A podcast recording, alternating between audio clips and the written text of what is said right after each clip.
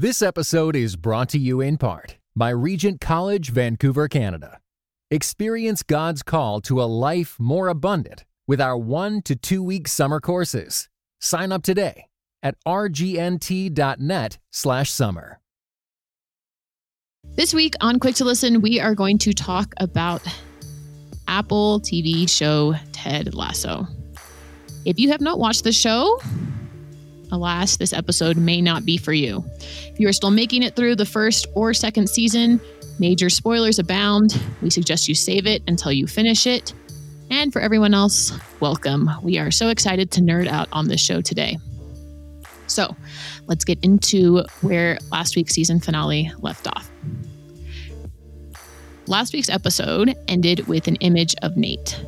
The once Kitman, recently promoted Greyhounds assistant coach, is not wearing Richmond attire as we see him lead team exercises on the pitch. Instead, he's in all black, staring at the camera as we realize he's the head coach of West Ham United, the team recently purchased by season one nemesis Rupert. Just minutes before, we watched Nate verbally berate Ted during halftime in a game that could put Richmond back in the Premier League. I worked so hard trying to get your attention back, to prove myself to you, to make you like me again. But the more I did, the less you cared. I think you're a joke. Without me, we wouldn't have won a single match, and they would have shipped you back to Kansas where you belong with your son.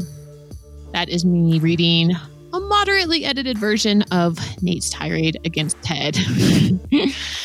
Nate's arc from neglected staff member to dismissive and arrogant coach who struggles with self loathing and insecurity is just one of the themes we wanted to discuss today. But a show known for the kindness and forgiveness of its characters also had much to say this year about toxic masculinity and father and son relationships. This program has also had much to say about actions and consequences, except there are points that we feel there are a few oversights here on this part this season.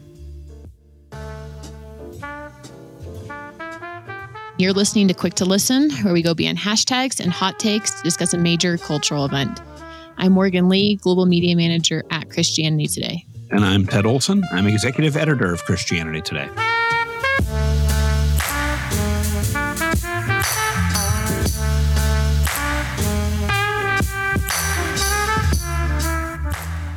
So, Ted, I know that you and I have lots of feelings about the show. Let's start by talking about how we felt about the finale. Yeah, I mean, I do have lots of thoughts about the show. You know, and I, I, probably should start off by saying uh, it's not a show, but it's not a show that I, I really like go around recommending to, you know, friends and, and colleagues at CT. It's not, you know, like Game of Thrones or some really problematic show with a lot of, you know, rape scenes and stuff like that. But it, it is the kind of show that has enough F bombs in it and that kind of thing that it starts putting F bombs into my thinking. Like one of the major themes of the show is that you know one one character pretty much only speaks in in grunts right. and f bombs. Right. Um, right. Roy Kent. And you know the sex is you know again I I have I have to applaud you know how that there's a remarkable lack of nudity in the show but there's yeah the sex is i'm like golly you know it's a little it's a it's a little over the top goofy uh not a show in that sense that i would want to watch with my mom or my kids in that sense right it's all that to say you know when we've talked about covering it in ct i'm like well we got to be we got to be clear this is not a show that we're like recommending but it does have some interesting things to say and it's certainly a cultural touch point like people have stronger feelings about Ted Lasso than they do about most things and most shows. Shared cultural dialogue on this thing. The thing about the finale, because you asked me about the finale, is you know, by the time I'd gotten to the finale, I'm like, what is this show? Because it just doesn't seem like a normal show. People do not act like they do in normal life. The conversation's weird. No one has consequences for their actions. It's a little bit preachy at times. It's got this relentless optimism that has been talked about tons and tons and tons. By the time I got to season, the end of season two, I was like, I think maybe this show is just more viewed through the lens of fable, perhaps. You know, especially when you throw in this season's episodes about Christmas episode, which was just super weird. And the two kind of bonus episodes they threw in because Apple bought two extra episodes than than which includes the, the uh, Christmas creator. episode. Right. Includes a Christmas episode and then the uh, Coach uh, Beard episode. You know, they were weird. And I was like, yeah, but they, they're weird in a way that is, that has this kind of like almost magical realism aspect to it. Not even magical realism. I think Fable is probably the best. Like it's like story time aspect. And I'm like, okay, so here you have certainly a little bit of a cliffhanger for season three, but it's also it's like the adult version of teenage shows that I grew up with on TV, the movie of the week, where it's like clear morals, and the moral of the story is, or it's like you know, don't you know, don't be like Jim, don't don't do drugs, kids, that kind of thing. But I did think like, oh, there are consequences for things that they've just kind of waited to have consequences until this episode. So I had kind of been like, okay, I guess no one's going to have any consequences for any of their actions. Lots to talk about, though. I'm eager to talk to our guest about it. Before we do that, what's your gut check about the the finale? One of the things that I did not expect on the finale, I, I will say that I was not surprised to see that Nate, to quote other people, turn full dark side.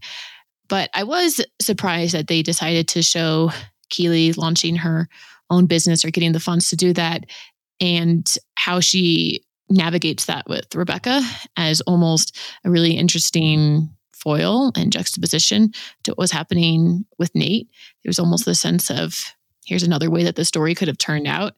And I think that's actually something that's going to make our discussion today richer when we talk about it, because there are questions that I had about, you know, was Nate's fate inevitable, not necessarily from a writer point of view. From a writer point of view, it definitely wasn't inevitable. I believe that Nick Mohammed has talked about the way, the clues that the writers introduced in season one to kind of give you a sense of where Nate was and the extent that he did not change over the course of season one or the ways that he did and did not. But I think what is interesting is looking at, yeah, Keeley and Rebecca's alternative way that they handled that. As far as everything else goes, I mean, I don't I don't know if I need to comment on every single storyline except I will join everyone else in saying the Keeley and Roy arc did not really wrap up that well or wrap up at all, period. I don't understand what they tried to do there. And I did kind of appreciate the last minute will he or won't he drama with Sam with regards to him deciding whether or not he was going to leave Richmond. What the part that I get, think I did appreciate was his decision at the end that he was going to open a Nigerian restaurant, as opposed to just him deciding to stay, but not because of Rebecca, which is something else we can get into on the show. Overall, though, I thought it was a pretty solid episode, and I have a lot of respect for shows that I feel like are willing to take beloved characters and do really risky things with them. So props to Ted Lasso for that. Ted, who's our guest to discuss all this today. Our guest is Marybeth Baggett. Marybeth Baggett is professor of English and Cultural Apologetics at Houston Baptist University. She's also associate editor for Christ and Pop Culture. Her 2019 book, Morals of the Story, received a CT Award of Merit in our book awards that year. And she is working on a book about the philosophy of Ted Lasso with her husband, who is also at Houston Baptist. We had heard that she was thinking about it. And oh. we were like, well, she has thoughts about Ted Lasso. We want to talk to her. So, Marybeth, welcome to Quick to Listen. Thank you so much for having me. And I definitely have thoughts, and I feel like I have even more listening to that gut check from both of you. I'm I'm so excited about this. Thank you so much for having me. Okay, so Marybeth, so much to talk about, but one of the big themes that Ted and I really want to get into today is redemption. So, because you are someone who has thought a lot about this. How do Christians think about redemption? How do we define it? And how does the show define it?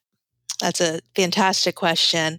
And my interest in this with storytelling and redemptive arcs eh, way predates Ted Lasso. It's actually a, a thing that I think about quite often when I when I read stories. And I probably um, give a little too much and look for redemption, redemptive moments um, wherever I can find them. But what I um, understand that to be in terms of storytelling would obviously not attain to a salvific level. I mean, that's, you know, clearly redemption of the world and Christ's redemption of the cosmos through his crucifixion, resurrection. That's the ultimate. But I do think in stories. And there's something about the human condition where Christian, non Christians alike, just being made in God's image, creatures in this fallen world, we long for it. We want to get beyond, not just cover over or look past, but to actually go in and, and, and draw out something good or, or, or create something good. So like sort of a new creation. And I and I do think that, you know, has happened in, in, several different places in Ted Lasso. And you almost have the anti redemption or maybe a hope for redemption for Nate. I think the big thing for season one would be with Rebecca and Ted.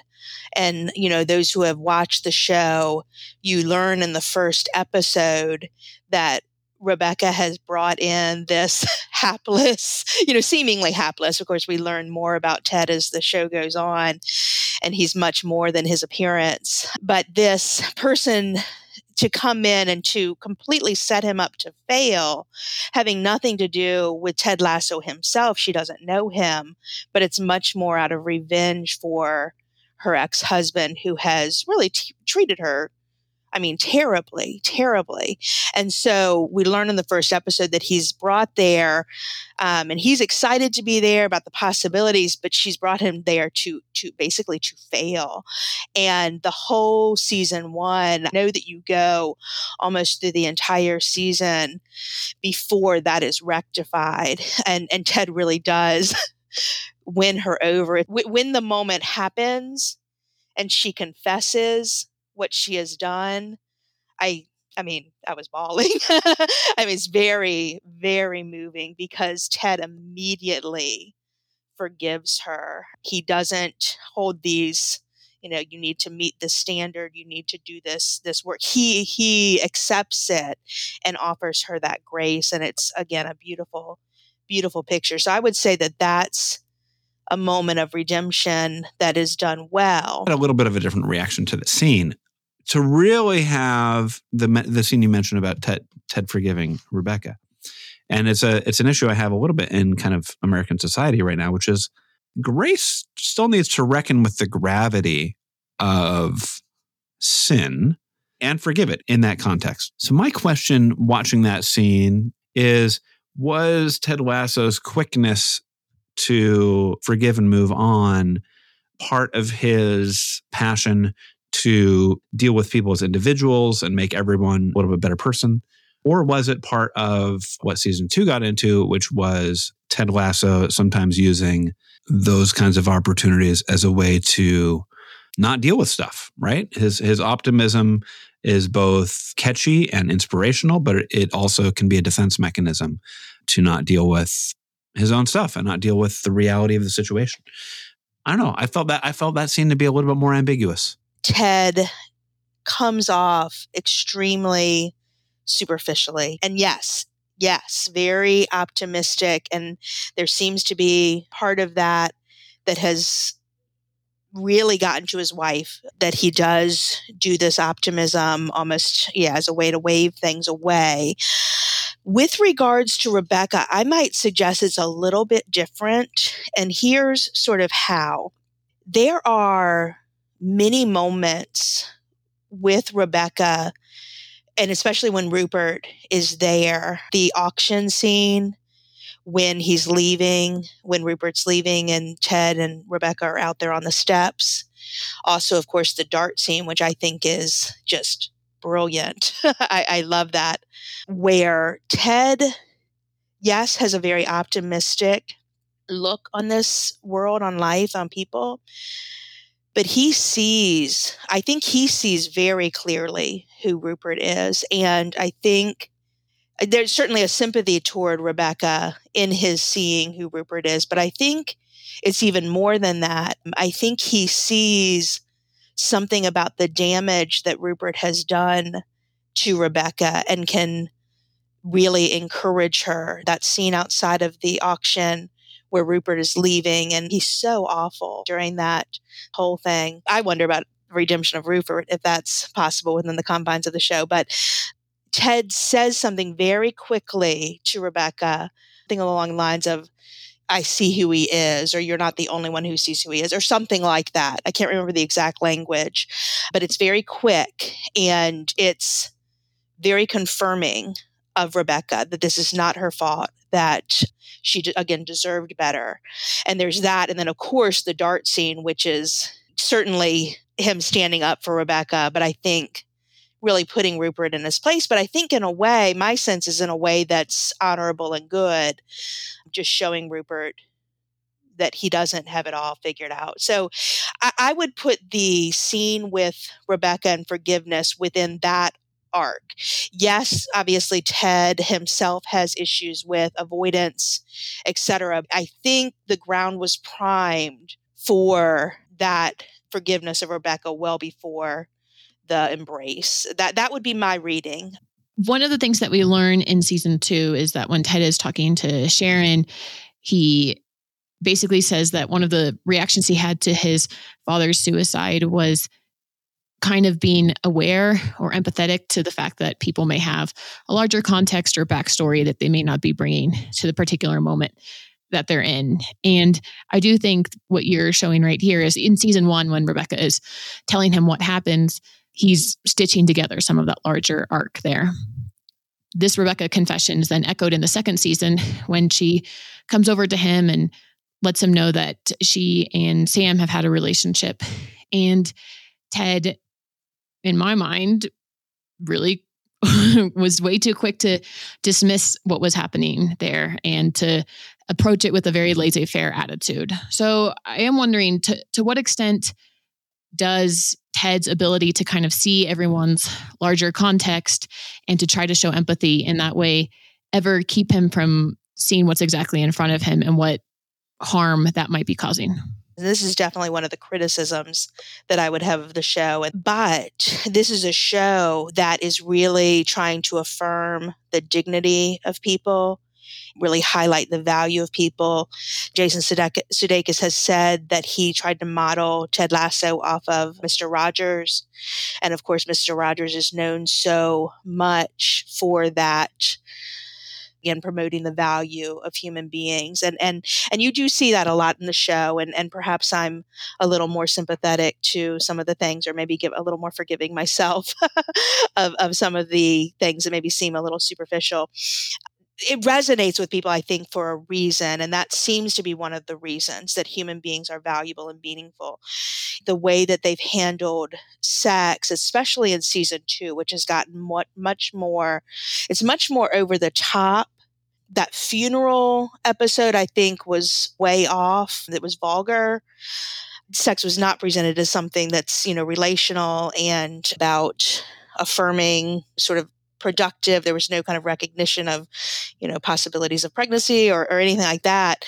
Ted's I know that he's the same character I was just talking about before, and obviously this is between him and Rebecca, but Ted's quick affirmation of Sam and Rebecca being together seemed to me par- part and parcel of the show's broader embrace of just, you know, sexual almost free for all.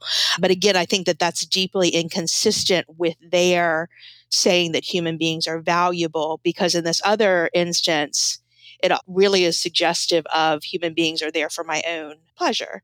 And of course, that was the deep wrong and deep hurt against Rebecca. And and in that funeral episode, it's also discussed that her father had been unfaithful to her mother. And so I don't think that the show handles this well. I think that it undermines in some ways some of the other things that are good about it. You know, it mm-hmm. is the same character, so you probably do need to figure out a way that those two things go hand in hand. The earlier confession and confiding in this later one, I feel like that was a mistake. and that's maybe the way that I would sort of discuss it and handle it. Let me run one of my theories by you because it, it, does connect to this question about, you know, the way in which that it handled that church scene and the way it handled. There's a scene, I think it's early in season two, where well, something about there was a comment about prayer. You know, Ted Lasso makes some kind of like quick comment about like which God we pray to? What if we pray to the wrong one? You know, and you know, we make whatever God mad and blah blah blah blah blah. There's kind of like these comments about like, hey, hey, hey, we're not a religion show. We're not a re- we're not we're not a religious we're not doing a religious thing here. Because the show has had all this attention is like, oh, you know, it's kind of there's a lot of freshness and like be you know be nice and there's a kind of a certain kind of morality and honestly like i still think i still think the show is kind of fable or morality play in some way they keep coming back to that almost as like a um, don't worry don't worry we're not you know we're preachy but we're not trying to be actually preachy preachy it was almost like an assurance, you know. And I, I thought kind of some of the the extent to which it includes profanity in it. I'm like, is are they like? Is it almost there as a reassurance that like, or a way for them to be preachy if they can throw in enough things that make it seem not directly preachy? That that's exactly the way that I see it where in this moment of vitriol and I think a lot of disdain seems to be the order of the day in some places, you have this relationships and love and you know I'm not going to be prideful, you know Ted presents himself as extremely humble, very countercultural on that side.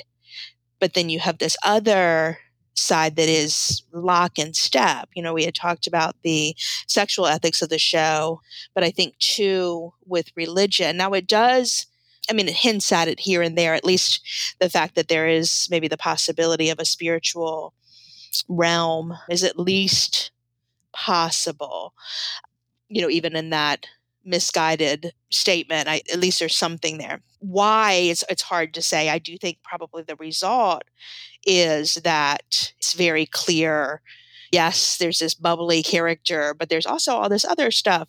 Maybe even shows him in this world of it's not completely utopian or something along those lines. But I do think it also can make it more palatable. um, you know, even even if he modeled his character after Mr. Rogers, it's not Mr. Rogers show on Apple TV. Maybe it serves a purpose too in terms of really underscoring how different Ted is as well to be in that environment, especially against somebody like Roy Kent.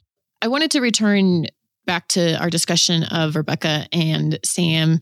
And I think this feeds into the conversation that we're having too about the way that the show explores morality and to the extent that it's preachy or not one of the dynamics that is extremely present and at least at the beginning seems to be acknowledged is the fact that Rebecca is the owner of the team, that Sam is a player, and that there's a more than 20 year gap between those two characters. I, one, found it troubling just as a viewer to not see any of those issues later on explored. In fact, when Rebecca decides to end things with Sam, this is not given as a reason for why this has ended. But what I also found even more interesting was I read a number of show recaps during yeah, the past couple episodes when I was watching them, is how much the audience or these reviewers seemed hungry for something that would critique that or something that seemed self-aware about what was happening with that. And that many people seem to feel very unsatisfied by the fact that the show did not address this or bring this into the conflict. For you mary beth what would you have liked to see the show explore? I mean do you think that this is a storyline that they should not have considered at all? Or is it just disappointing because they didn't ask deeper questions out of the characters i don't understand how it fits so I, I guess i would have preferred that they didn't even enter into it because it, it just seems to really raise questions that they seem completely unwilling to answer. One thing I've sort of rolled around in my head is that the show does seem very much about female empowerment. You know, Keeley, I think, is a, a key figure with this. Of course, Rebecca trying to figure out a way to get past the mistreatment. So it's almost that like me too and now what you know what's sort of the response to that kind of you know position that women have held in many circles quite broadly pushed to the margins not having much cultural capital it seems to me that the way that sex is handled because often it is women initiating about you know they, they do seem to emphasize you know female pleasure um, and I think that the Sam storyline maybe could see be seen in the same sort of vein of this. Let's present a world where females actually, where women actually do kind of come out on top. Again, this seems to me a real miss because I don't think a correction to an injustice like that is to reverse you know, victim, victimizer, and, you know, now have Rebecca in the position of power over, you know, one of her players. I know Sam's such a likable character, and, and maybe that was some of the thinking behind the writers. I, I really honestly don't know. I struggle to figure it out because I just think that they opened a can of worms that they have no interest in dealing with. I think really connected to that, she was seeing someone again pretty much just for the sex. So you wonder like how does Sam fit into this because she was also talking to him through that anonymous app and didn't know it was him so like what was she looking for with him? But then they immediately jump into bed and, and especially without working through you know what does any of this mean i, I just found it a real problematic feature and i kind of just wish it would go away. And and yeah how to handle it how to understand it.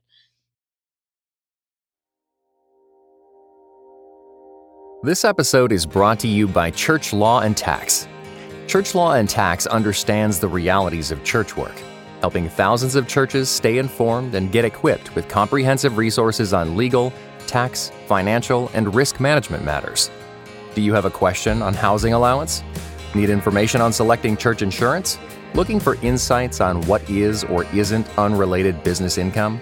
Or how about some guidance on how to properly receive charitable contributions? ChurchLawAndTax.com equips you for success with access to the most respected and knowledgeable attorneys, accountants, financial advisors, and risk managers guiding churches today. Get the practical information and timely coverage you need to keep your church up to date and lead your ministry with confidence. Join ChurchLawAndTax.com today.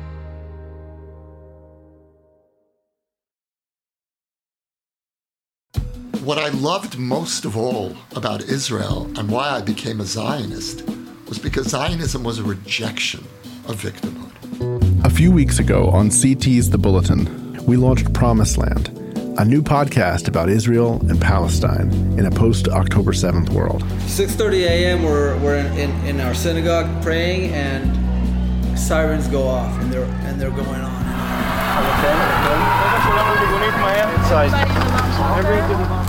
Based on interviews and conversations captured on the ground in Israel last November, it's an exploration of the spiritual, political, and historical roots of the conflict.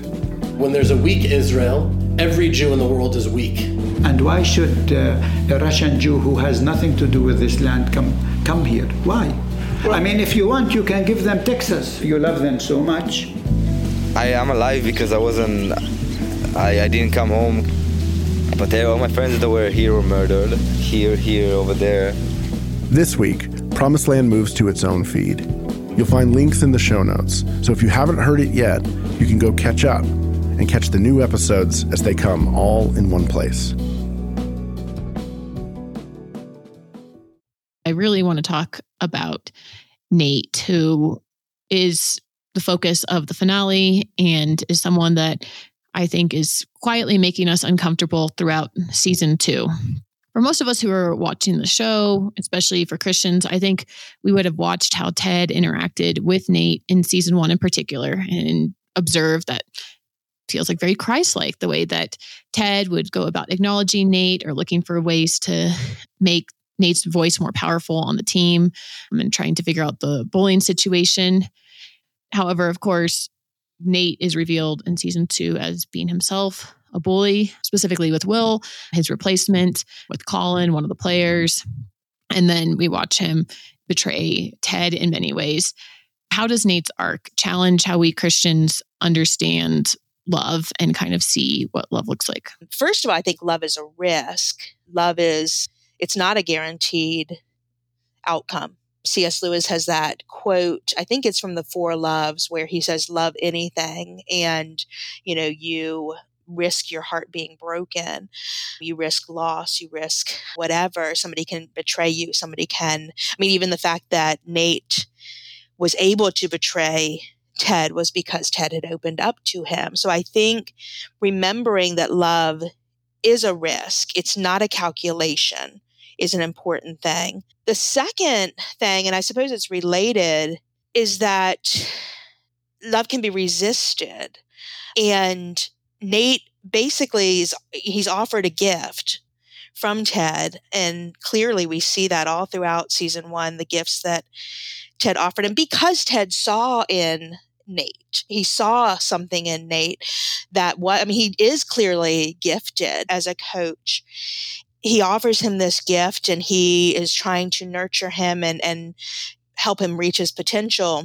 But Nate obviously takes it in a different way. And I think his rejection of Ted's love, Ted's offer, and becoming more prideful, becoming it's it's almost like he's trying to build up his ego in the wake of his father's complete apathy towards him. You you see that in that one episode where he's trying to set up the anniversary dinner for his mother and father and the father just can't, you know, is constantly sniping at him. And there's this desire for appreciation. I know we can read that another way where Nate's just so absolutely needy and he's completely insatiable because that's what he unloads on Ted in the last episode of you weren't there for me and this and that.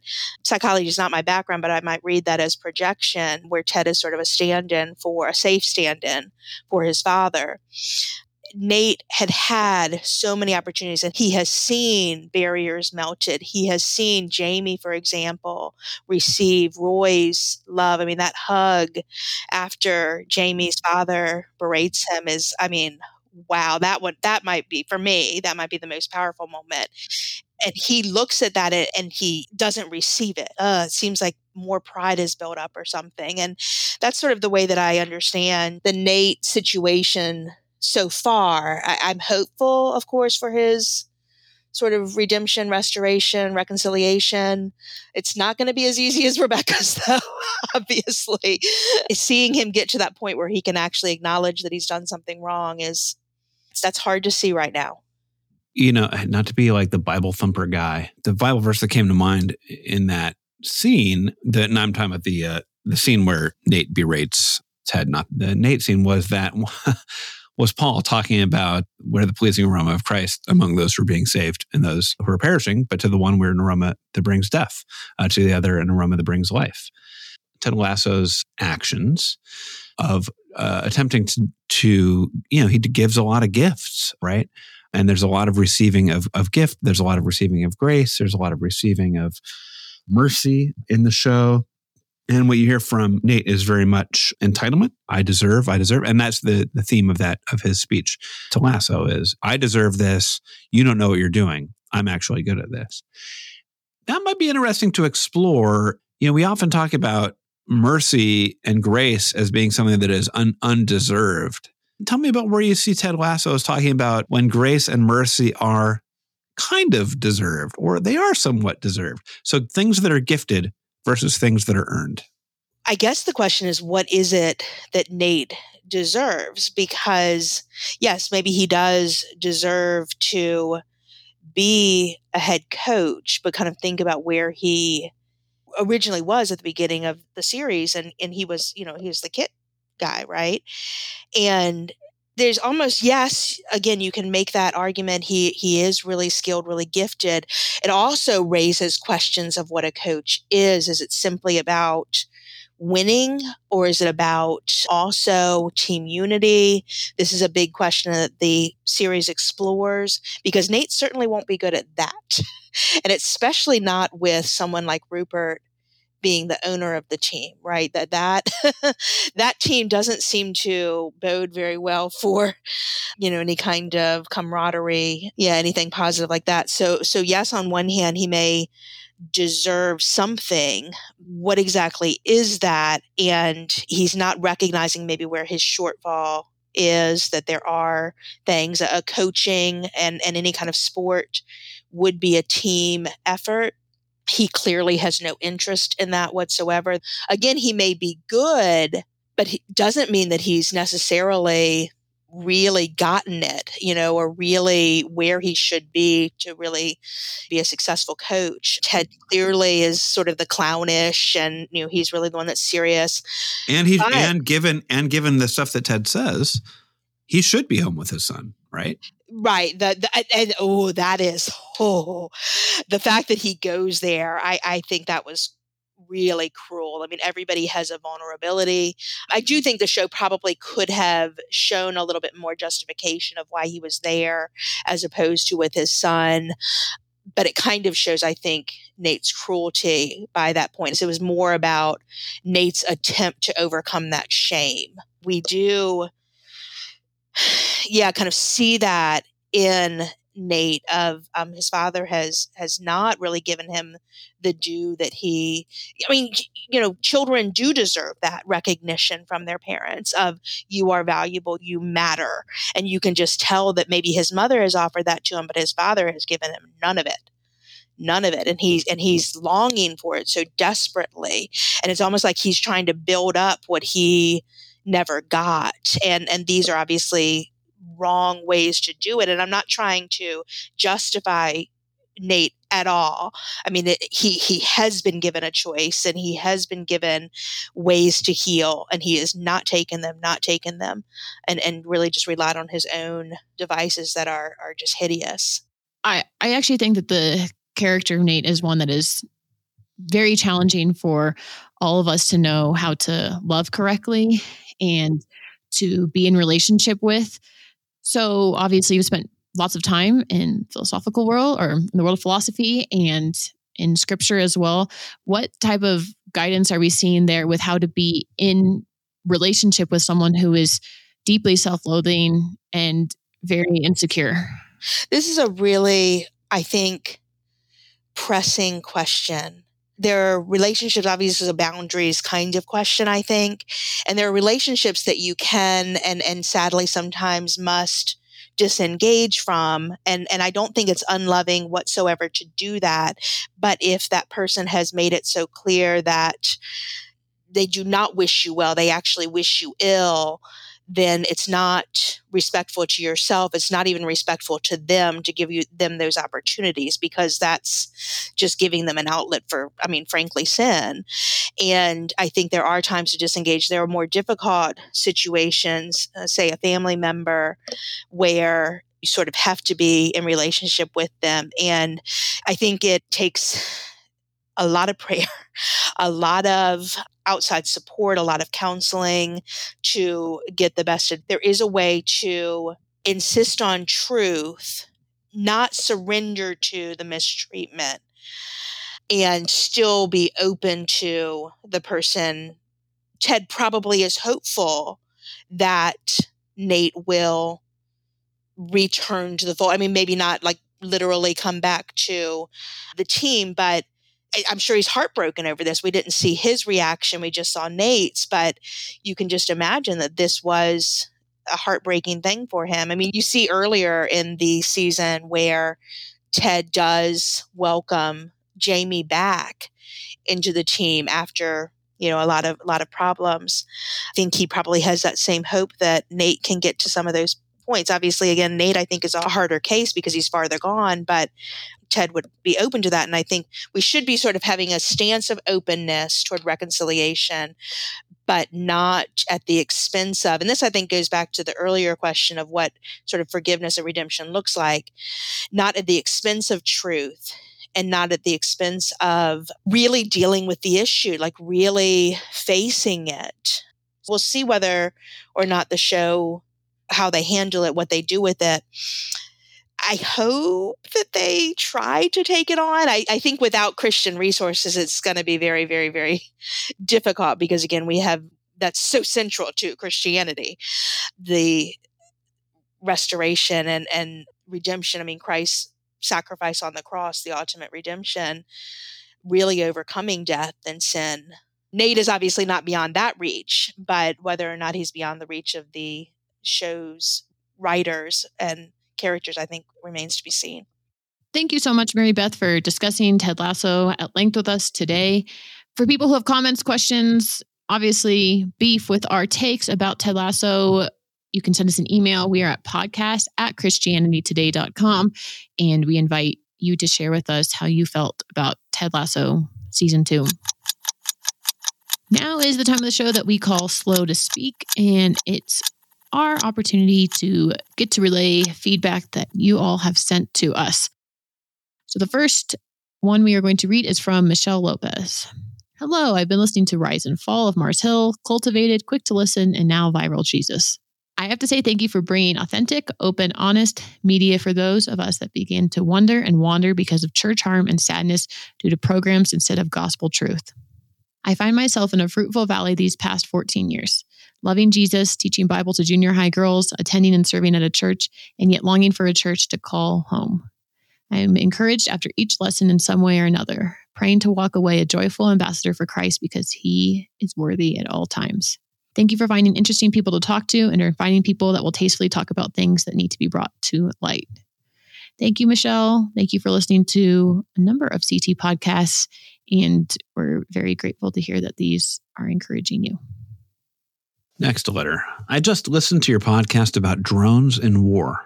I wish that you'd been able to push this interview further, especially on the point of whether drones really are just a blanket morally better option for war. There was a brief discussion about the thought that war might be better when done hand to hand, but it seemed pretty quickly dismissed by your guest, and there was no further discussion of the topic, especially in light of the epidemic of PTSD in the military and the fact that it is more prevalent among drone operators than any other part of the military. I wish you had pushed this further. Godspeed, Jason Stanley, Indiana. There's one thing about Jason's letter. So, the studies that I found online do indicate that drone pilots, especially in the US, do suffer PTSD. It is a little bit lower than military personnel returning from deployment. The one study I found found 4.3% Air Force drone operators experiencing moderate to severe PTSD versus 10 and 18% of deployed folks. You know, that's still PTSD. I think it is surprising to some folks that drone operators do experience PTSD. I found our guest response actually pretty interesting on that about the relative safety in terms of civilian casualties. One thing you might want to look at is a piece we did years ago that I, I believe we referenced in that episode called is uh, "Killing by Remote Control." I believe was the title. It's a kind of a roundup of a few different folks' opinion, and that and that gets into that question a little bit more directly. One thing that I found helpful in that older article was the reminder that in, in many ways, war is always done by remote control if you consider it in terms of the people who decide to go to war. Military leaders, heads of state, all those kinds of things, they are doing it by remote control, whether it's through drone planes or through warriors, but they are they are in offices and they are not on uh, necessarily personally at risk. That comment has always stuck with me after that article. Next letter. This is from John Brundage. As I was listening to your episode about the view of Muslims by evangelicals after 9 11, it brought to mind my experiences with 9 11 and subsequent dealings with Muslims. Before 9 11, I had no dealings with Muslims at all. I had very little personal dealings with any Muslims until 2015 when I was going to college with someone from Iran. That personal experience with a refugee and multiple refugees after that had me look more in depth into scripture. I've heard it portrayed that Islam is a religion of peace and that the terrorists are extremists. I've also heard it portrayed that the terrorists are not extremists, but truly following the Quran, and that peaceful Muslims are not following the Quran. I've heard this from Muslims and non Muslims alike, which makes it difficult to know which one is accurate. I have not had the time to try to find out for myself. What I have learned is that Jesus calls us to love all people. Thank you for listening to my story. Thank you for sharing, John. Thanks, John. Next one's from Jolene Cryer. Dear Morgan, Ted, and Dominic Hernandez, who is our guest, I'm writing with deepest gratitude for your time and thoughtfulness in a discussion of the Quick to Listen podcast, Wisdom, Folly, and Taking Ivermectin to Treat COVID 19. I am a Christian and have been all my life. This last year has been extremely challenging on so many levels, but particularly on a spiritual and relational front. My husband is an epidemiologist and works at Mayo Health Systems. Over the last year, We've experienced grief as our church ignored his recommendations for safe fellowship at the beginning of the pandemic and great concern for the health of our community in general. What's most heartbreaking, however, is the fracturing that has occurred within my own family, as my mother is an anti vaxxer and anti masker. She considers herself to be part of the remnant and believes that she has been given special knowledge that we are not privy to. She has told me, quote, I just need to trust her. but this is in direct conflict to my trust in my husband as an expert in the field with over 20 years of experience, as well as my role as a wife in biblical submission and union. At this time, due to several factors, I, I no longer feel that she and my father are safe to entrust our children to, as she has no control over the things she says, and many of them are very damaging. So, your podcast was extremely encouraging to me as I'm trying to establish boundaries with her with honor. I will be re- reading and rereading Proverbs, as well as other passages, as I and we are navigating our current season within our community and family relationships. I've been so baffled by some of the response I'm encountering by other Christians, and I've often cried to my husband that I'm just unsure while I am desperately seeking God and desperately concerned for public health in our community. Why I feel I must have missed the memo or special insight from God in the script on how to respond as a Christian. I felt very ostracized from my Christian community and friends. Maybe some of this is just my perception, but I have felt very alone at this time. I cannot express the encouragement I felt as I listened to your podcast last night and again today. Thank you so much for putting it out there. Jolene, this was a very encouraging letter. We were very sorry to read to read this letter. You're in our prayers. Uh, we're, we're glad we could provide some encouragement. It is also helpful to, to hear different people's experience because Morgan, I don't know how it's how it's been for you. I, I'm I'm blessed to be in a church that it has been fairly of one mind on these questions and, and, and in a family that is fairly in, of one mind on, on these questions. I'm we're so tired of wearing a mask to church, but I, I, I keep doing it it's helpful to hear from people who are just like in deep pain, emotional turmoil over it. All right. This is from Rachel, who is living in Madison. Hi, Morgan and Ted. I found the podcast sometime in the last year or so when I was intentionally searching for more podcasts with the traditionally grounded conversations and thoughts to balance the several podcasts in my feed that ask questions and, quote, deconstruct some of the norms of the Christian faith. It has proven to be just that a steady ground to stand on and return to that also acknowledges the nuance and complexities of living out our faith in today's world. One of the most recent episodes about ivermectin, but not really about ivermectin, was just an excellent example of how you guys so thoughtfully balance the news cycle with deeper questions. More than once in the last several months, listening to your conversations has made me realize how many important questions lie beneath the surface of our current struggles in America and the church. I admit I initially dismissed this particular episode because the ivermectin debacle made me roll my eyes and I thought Proverbs sounded too boring to actually be applicable here. But I was wrong. You both asked excellent questions and made connections between current events and the Bible that hadn't even crossed my mind. I really appreciated the perspective from Professor Hernandez, and I'm not sure I'll ever read Proverbs the same way again. Thanks for your work, for not shying away from difficult topics or conversations, and for holding those conversations with honesty and nuance while seeking to live out the Christian life as faithfully as possible. What a great letter. Oh, that is nice. That is nice.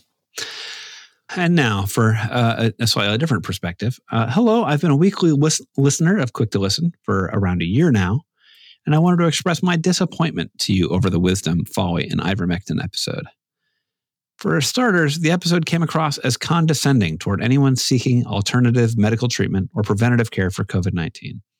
The name of the episode itself, as well as the beginning discussion on ivermectin, imply pretty strongly that those who take the drug are, well, fools. So much so, there didn't appear to be any doubt, debate, or discussion as to why people would be driven to consider ivermectin in the first place. I don't want this email to be too long, so I'll just end now with saying that I think CT and Quick to Listen should sit and listen longer to the stories and rationale of people seeking ivermectin before presuming that they're acting foolishly.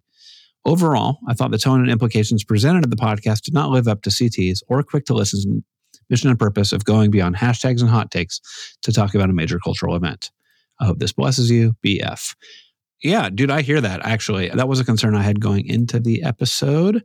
I did try to start with that episode uh, talking about some of the reasons why it's not crazy to look at ivermectin or some of the studies and the attention that had been given both in the mainstream medical community and in articles about why ivermectin is not not crazy there were reasons why people might look at ivermectin. I guess what we did have some dismissive tone about people deciding for themselves to take ivermectin in the form of animal medication, which know, a number of uh, media reports seem to be true of people uh, seeking out ivermectin in in non medical ways, especially veterinary ivermectin. We did not look to uh, say folks are foolish for looking for at alternative medical treatment.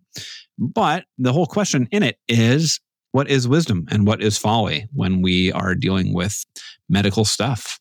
And so if you felt disparaged by that podcast, we uh, sorry about that. I still think it's probably foolish to seek out veterinary ivermectin. But as I tried to indicate at the beginning part of the episode, to look at ivermectin as a possibility, there were there were good reasons for that. All right. Our last letter is from John Swanson. Hi, Morgan and Ted. You gave me a laugh the other day while running and listening to the Proverbs podcast.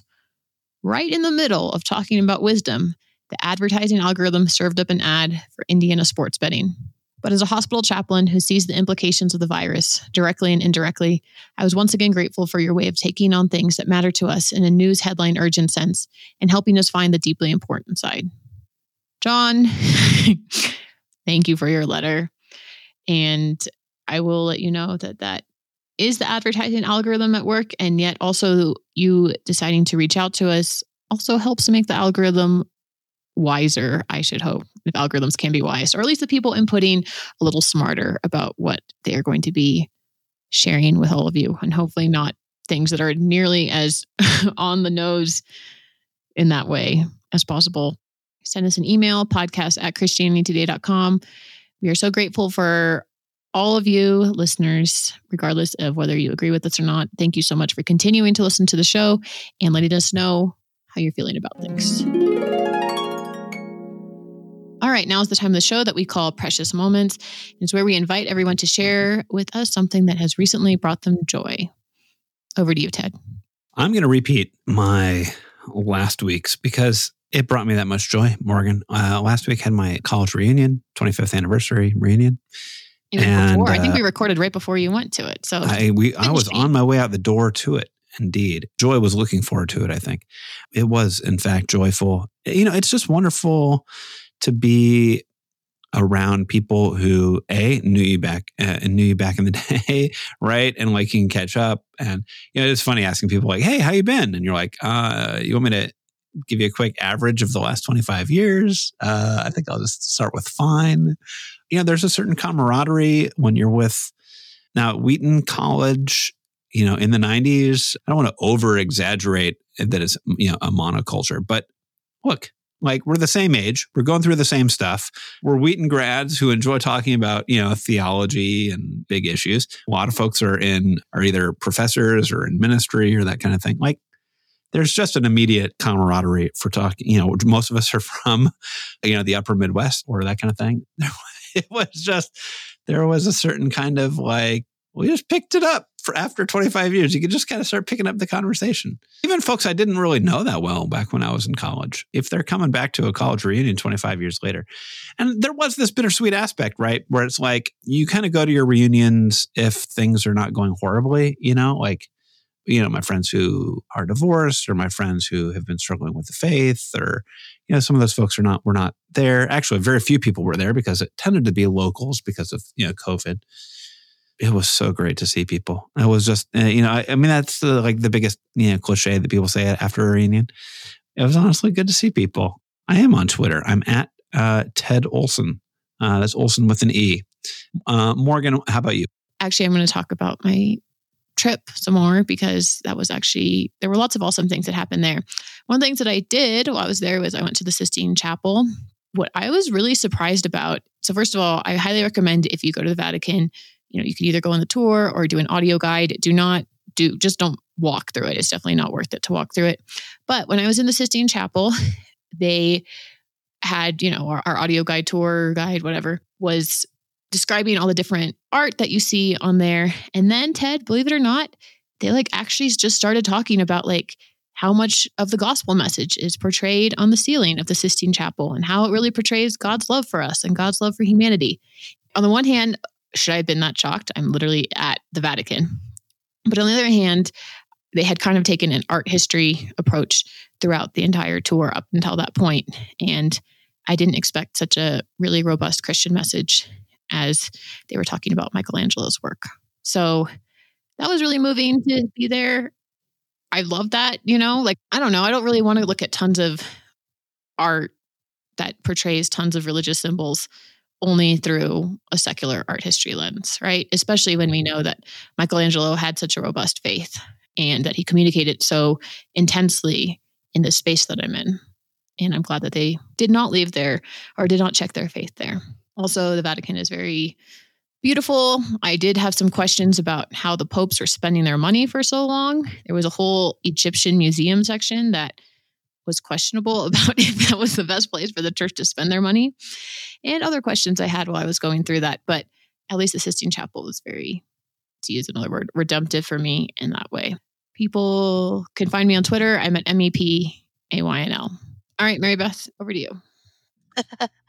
well, th- I'm actually on the road too, uh, you know, traveling because my husband and I earlier in the week on Tuesday were at Lincoln Christian University, so Central Illinois, and we delivered what they call the Strauss Lectures, which is a worldview lectures that was set up in honor of one of their former philosophy professors, longtime philosophy professor there. And we were given the opportunity to deliver the lectures as a couple. And it was actually the first time that they had invited a couple over the 25 year history of the lectureship. And so it was so special, first of all, to be able to prepare the lectures. It was a series of three lectures over the course of the day to work together to try to figure out our theme and what were our unique com- contributions to that, what would be the division of labor. We love to collaborate just in general, the book that was mentioned earlier in the introduction to me, The Morals of the Story, um, actually was a collaboration between my husband and I. And so it was come Monday, we were getting ready to leave, and we find out our flight's canceled, and we were offered an alternative, but it wasn't until the next day. And so we, we did not know what to do. And, and after some prayer and some craziness, I suppose, except it has worked out in the end, we decided to drive. But it has been such a special, special, special week. We could not have asked for a better trip. It has just been such a blessing. And so that's my joy this week is, is, that and, and just so grateful for the ways that God works. And where can people find you online? I am on Twitter, MBG. So Marybeth and then Davis is my maiden name. So MBG Baggett.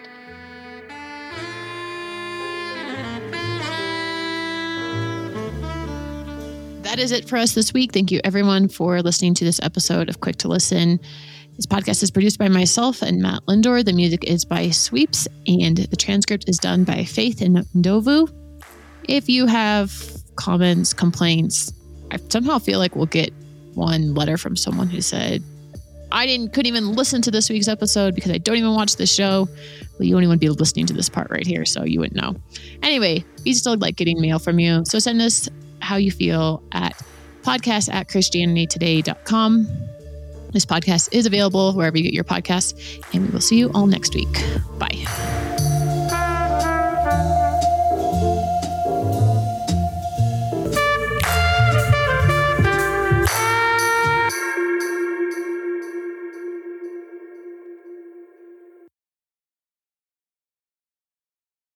Every day, CT testifies to the reality that Jesus is alive, transforming his world and bringing his kingdom to bear.